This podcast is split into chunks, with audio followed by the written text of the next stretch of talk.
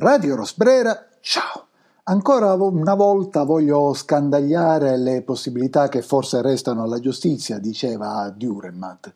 E ancora una volta, invece, molto più modestamente, molto più sommessamente, anche molto più suavemente, voglio dedicarmi in questa puntata al gioco delle profezie e implicitamente o esplicitamente in realtà dedicarmi a a dare ancora qualche fiammella, a sperare che ancora esista qualche fiammella alla speranza. Cominciamo dalle varie derive della società, o meglio, cominciamo da un'altra catalogazione. Nello, nel corso dell'ultima puntata, alcuni pazienti e fedeli ascoltatori lo ricorderanno, ci eravamo dedicati alla divisione in tre categorie, sostituendo il concetto di perdono, cioè per arrivare a quello che comunemente e forse impropriamente o forse solo troppo cattolicamente si chiama perdono, bisogna passare attraverso tre fasi, o almeno le prime due di queste tre fasi. E comprensione, giustificazione, condivisione. Ecco, di fronte alla confusione di richieste eh,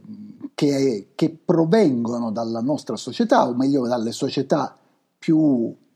è brutto dire economicamente avanzate, semplicemente più ricche o mediamente più ricche perché poi bisognerebbe scoprire se si è veramente così ricchi nelle nostre società europee, nordamericane o dei paesi bianchi dell'Oceania come l'Australia e la Nuova Zelanda o di alcuni paesi asiatici come il Giappone o la Corea del Sud. Ecco, da queste società arrivano richieste, ma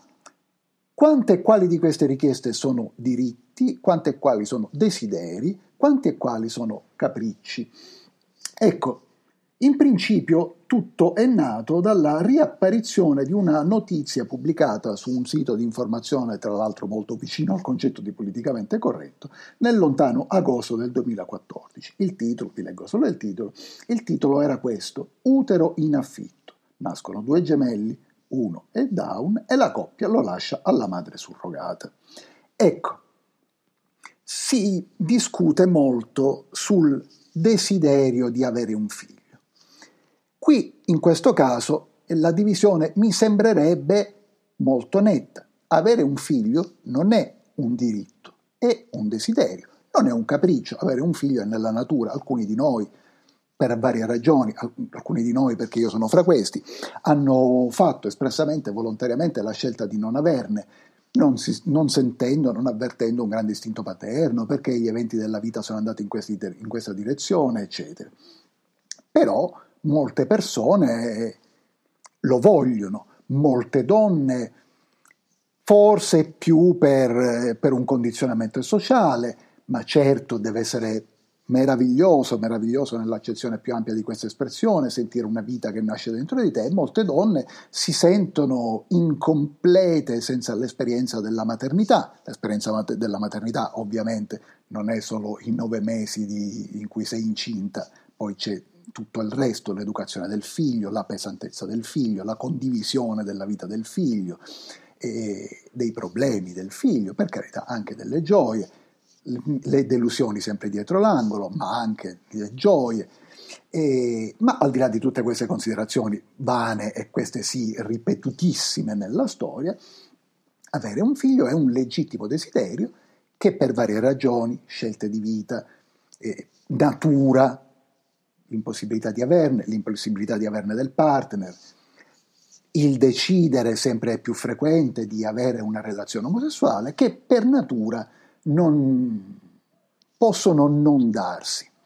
Al tempo stesso nel mondo ci sono molti bambini che per tragedie, per situazioni sociali problematiche, eccetera, rimangono da soli e forse questi bambini bisognerebbe discutere, anche lì ci si sobbarca in una cosa problematica, che è un'esperienza che va oltre la maternità o la paternità, però bisognerebbe capire se questi bambini possono avere il diritto di loro sì, il diritto o più che la possibilità di accedere a alcune possibilità in più nella vita. Ma avere un figlio rimane uno stupendo, meraviglioso, supremo, sublime desiderio. Altro esempio, vi è più impopolare, temo. Esiste legittimamente, forse benché l'avverbio che sto per usare possa risultare contraverso, direi naturalmente, anche non fosse altro che per un calcolo delle probabilità, esiste la, la, la probabilità appunto che una persona, un essere umano, un uomo o una donna, si senta al limite anche ingabbiato dentro un corpo che appartiene a un sesso nel quale non si riconosce e che avrebbe aspirato a, a nascere del sesso opposto. Questa aspirazione ovviamente è teorica perché esattamente come poco, poc'anzi io facevo l'esempio della maternità e io posso immaginare gioiosamente anche cosa significa per una donna sentir nascere una vita, sentire svilupparsi una vita dentro di sé, lo posso solo immaginare, non sono una donna e non potrò mai valutare appieno i pro e i contro. Potrei pure dire, giocando perfino, che avrei preferito nascere donna, ma questo è perché io solo immagino cosa sia, cosa sia la vita di una donna. E anche le donne che sostengono, non del tutto a torto, soprattutto in alcuni contesti, che l'uomo nella nostra società gode ancora di alcuni privilegi, ovviamente possono solo immaginare la vita dell'uomo e della, di quella vita dell'uomo vedono i privilegi, appunto a volte innegabili, ma non vedono anche i problemi, le difficoltà, le angosce, le angustie. Ecco, parimenti io nasco uomo, mi sento donna, sono attratto da altri uomini, ma sono attratto da altri uomini e questo non posso negarlo mi sento donna, potrei anche arrivare a dirlo, ma attenzione, mi sento perché siamo nel campo delle sensazioni e non delle certezze, ma che cosa significhi vivere nel, nei panni, nella pelle, negli organi dell'altro sesso, posso solo immaginarlo, neanche imbarcarmi, suppongo, lo suppongo da sceneggiatore, lo suppongo un po' da conoscitore della vita, neanche imbarcarmi in un cambiamento di sesso potrà restituirmi tutte le, situaz- le, situazioni, sì anche, e le sensazioni della donna se in origine era un uomo, dell'uomo se in origine era una donna. E questo cambiamento, per ovvie ragioni, non sarà mai totale. Io stesso, perché tutto ciò che dico, il dubbio, l'ermeneutica del dubbio vale in primis per me che, che, sto parlando, io stesso posso solo immaginarmi che cos'è, cosa si prova a sentirsi ingabbiati in un altro corpo. Posso però, da sceneggiatore, da conoscitore della vita, immaginare altresì che il processo di cambiamento che porta da un corpo a un altro corpo, cioè essere nato con qualcosa fra le gambe e trovarsi strada facendo qualcos'altro in mezzo alle gambe, sia perlomeno traumatico e che non possa tutto ciò avvenire non solo come minimo senza stranianti scompensi, ma anche senza bordeggiare l'orlo della follia, perché poi non, non deve essere semplice sobbarcarsi il peso eh, mentale, corporale, etico di questo cambiamento. Nella parola etico non c'è nessun giudizio. Ma, ammettendo pure che si voglia intraprendere questa avventura così problematica, cambiare sesso, essere considerato qualcosa di diverso da quello che si è perché come dice la pluricitata, perché più volte l'abbiamo citata in questi anni, poesia di Rodenbach, la realtà sempre viene a bussare alle tue finestre e la realtà non è come noi vorremmo foggiarla, ma è la realtà, esiste una realtà tangibile che magari in un'altra dimensione scopriremo ingannevole, ma che in questa dimensione in cui viviamo è tangibile. Ecco, questa, questo andare contro la realtà, questo voler modificare la realtà, che comunque potrei modificare appunto fino a un certo punto, che cos'è? È un diritto, è un desiderio, è un capriccio. Un diritto non è di sicuro. È borderline fra il desiderio e il capriccio. Ed è una cosa che infatti solo in determinati contesti è possibile fare. In molti dei paesi del mondo, se io nasco sentendomi ingabbiato nel, co- nel, mio corpo, non ho altra soluzione che morire nel mio corpo perché né le mie possibilità economiche né lo sviluppo medico intorno, scientifico intorno a me mi consente di immaginare altre soluzioni. E veniamo alle possibilità economiche.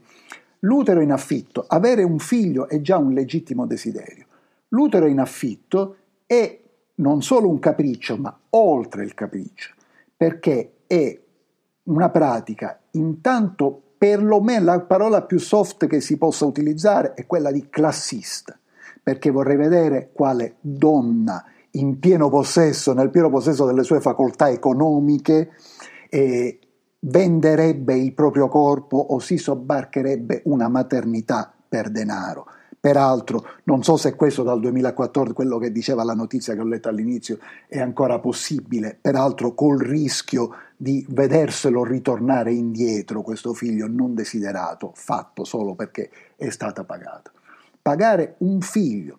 e poterlo scegliere,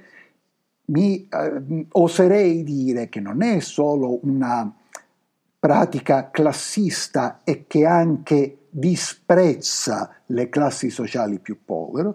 ma è una pratica, volendo usare di nuovo questa espressione inglese, borderline, borderline con il nazismo, con la genetica più pericolosa, con l'eugenetica, un, è una cosa che porterà a un mondo lo dicono, in alt- lo dicono altri, a un mondo in cui poi che cosa faremo? Sceglieremo il figlio come lo vogliamo noi, ma questo va benissimo per i giochi per, per, i giochi della PlayStation e tra l'altro per quello che vedo quando mi capita appunto di, di, vederne qualcuno, anche nei giochi della PlayStation per quanto ricchi la scelta dei personaggi è sempre piuttosto limitata. E, è molto pericoloso andare verso queste cose e queste cose comunque indicano e aizzano una violentissima sperequazione economica. Tutte queste che si vogliono fare passare come battaglie, che, e, e come battaglie di sinistra, io lo dico da uomo ultra di sinistra, non sono, sono delle stronzate, sono delle enormi distrazioni di massa che fanno credere a delle minoranze privilegiate e ricche, che quindi muovono dei voti, che i loro desideri o a volte i loro capricci da decadenza dell'impero,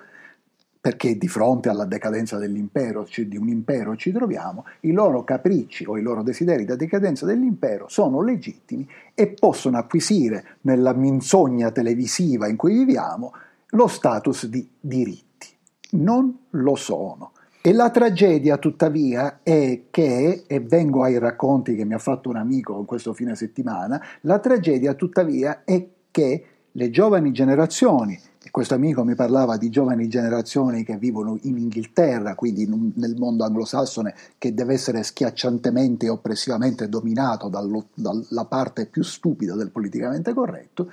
in questo mondo i, gio- i, giovani crescono pensando che tutte queste cose siano diritti, che ognuno può scegliere come se la vita fosse un gioco che cos'è, mentre invece non lo possiamo scegliere, possiamo conquistarci delle cose